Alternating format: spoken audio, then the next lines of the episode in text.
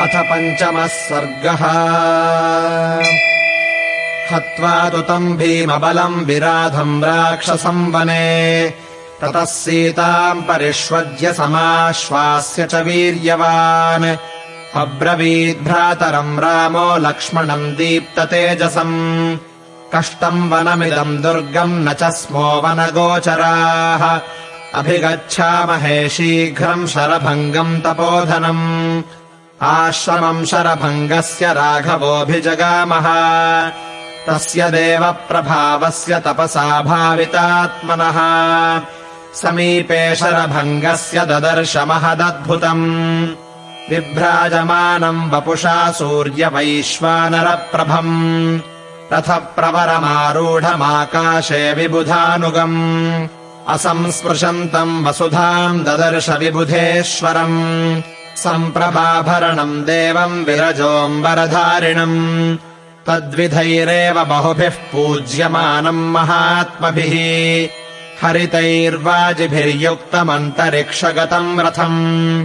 ददर्शादूरतस्तस्य तरुणादित्यसन्निभम्। पाण्डुराभ्रघनप्रख्यम् चन्द्रमण्डलसन्निभम्। अपश्यद्विमलम् छत्रम् चित्रमाल्योपशोभितम् चामरव्यजने चाग्र्ये रुक्मदण्डे महाधने।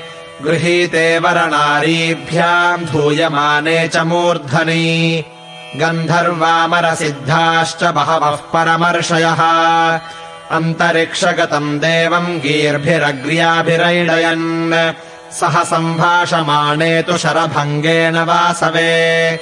दृष्ट्वा शतक्रतुम् तत्र रामो लक्ष्मणमब्रवीत् रामोऽथ रथमुद्दिश्य भ्रातुर्दर्शयताद्भुतम्। अर्चिष्मन्तम् श्रियाजुष्टमद्भुतम् पश्य लक्ष्मणा। प्रतपन्तमिवादित्यमन्तरिक्षगतम् रथम्। ये हयाः पुरुहूतस्य पुरा शक्रस्य न श्रुताः। अन्तरिक्षगता दिव्यास्त इमे हरयो ध्रुवम्। इमे च पुरुषव्याघ्रये तिष्ठन्त्यभितो दिशम् शतम् शतम् कुण्डलिनो युवानः खड्गपाणयः। विस्तीर्णविपुलोरस्काः परिघायत बाहवः। शोणांशुवसनाः सर्वे व्याघ्रा इव दुरासदाः। पुरोदेशेषु सर्वेषाम् हाराज्वलनसन्निभाः रूपम् बिभ्रति सौमित्रे पञ्चविंशतिवार्षिकम् एतद्धि किल देवानाम् वयो भवति नित्यदा। यथे मे पुरुषव्याघ्रा दृश्यन्ते प्रियदर्शनाः। इहैव सह वैदेह्या मुहूर्तम् तिष्ठ लक्ष्मणा यावज्जानाम्यहम् व्यक्तम् क एष द्युतिमान् रथे। तमेव मुक्त्वा सौमित्रिमिहैव स्थीयतामिति। अभिचक्राम काकुत्स्थः शरभङ्गाश्रमम् प्रति ततः समभिगच्छन्तम् प्रेक्ष्य रामम् शचीपतिः।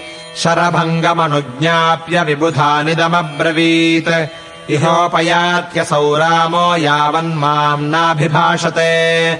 निष्ठाम् नयत तावत्तु ततो मा द्रष्टुमर्हति।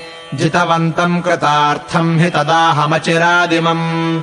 कर्म ह्यनेन कर्तव्यम् महदन्यैः सुदुष्करम् अथ वज्रीतमामन्त्र्यमानयित्वा च तापसम्। रथेन हययुक्तेन ययौ दिवमरिन्दमः।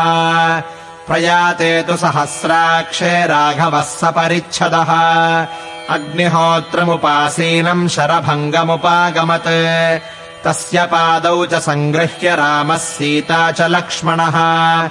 निषेदुस्तदनुज्ञाता लब्धवासा निमन्त्रिताः ततः शक्रोपयानम् तु पर्यपृच्छत राघवः शरभङ्गश्च तत्सर्वम् राघवायन्यवेदयत्। मामेष वरदो राम ब्रह्मलोकम् निनीशति जितमुग्रेण तपसा दुष्प्रापमकृतात्मभिः। अहम् ज्ञात्वा नरव्याघ्रवर्तमानमदूरतः। ब्रह्मलोकम् न गच्छामि त्वामदृष्ट्वा प्रियातिथिम् त्वयाहम् पुरुषव्याघ्रधार्मिकेण महात्मना। समागम्य गमिष्यामि त्रिदिवम् चावरम् परम्। अक्षया नरशार्दूलजिता लोका मया शुभाः। ब्राह्म्याश्च नाकपृष्ठ्याश्च प्रतिगृह्णीष्व मामकान्। एवमुक्तो नरव्याघ्रः सर्वशास्त्रविशारदः। ऋषिणा शरभङ्गेन राघवो वाक्यमब्रवीत् अहमेवाहरिष्यामि सर्वान् लोकान् महामुने। आवासम् त्वहमिच्छामि प्रदिष्टमिह कानने। राघवेणैव मुक्तस्तु शक्रतुल्यबलेन वै। शरभङ्गो महाप्राज्ञः पुनरेवाब्रवीद्वचः।